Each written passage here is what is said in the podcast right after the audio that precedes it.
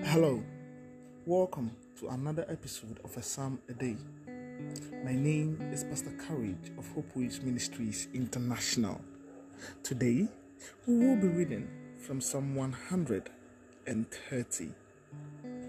Out of the depths, I cry to you, O Lord.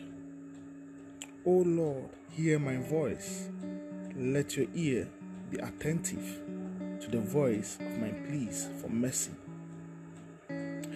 You, O Lord, should mark iniquity, O Lord, who could stand? But with you there is forgiveness, and you may be feared. I wait for the Lord. My soul waits, and his, his words I hope. My soul waits for the Lord more than watchmen for the morning, more than watchmen for the morning.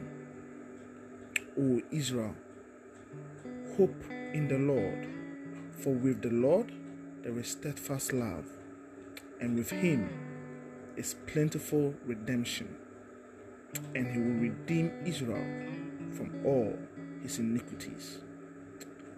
Amen.